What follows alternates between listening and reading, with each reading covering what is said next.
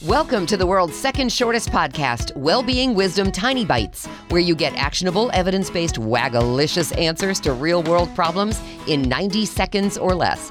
I'm Sandy Weaver. Here's today's Tiny Bite. Has this ever happened to you? You were up for a promotion, you really wanted that promotion, and you didn't get the promotion.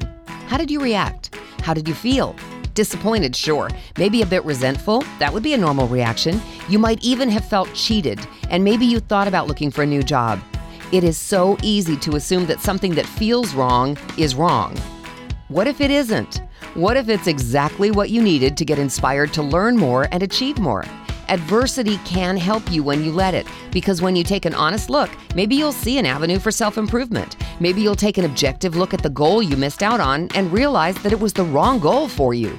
Maybe you'll take the opportunity presented by the adversity instead of beating yourself up over the adversity. Oh, wait, you mean there's opportunity in adversity? Every single time.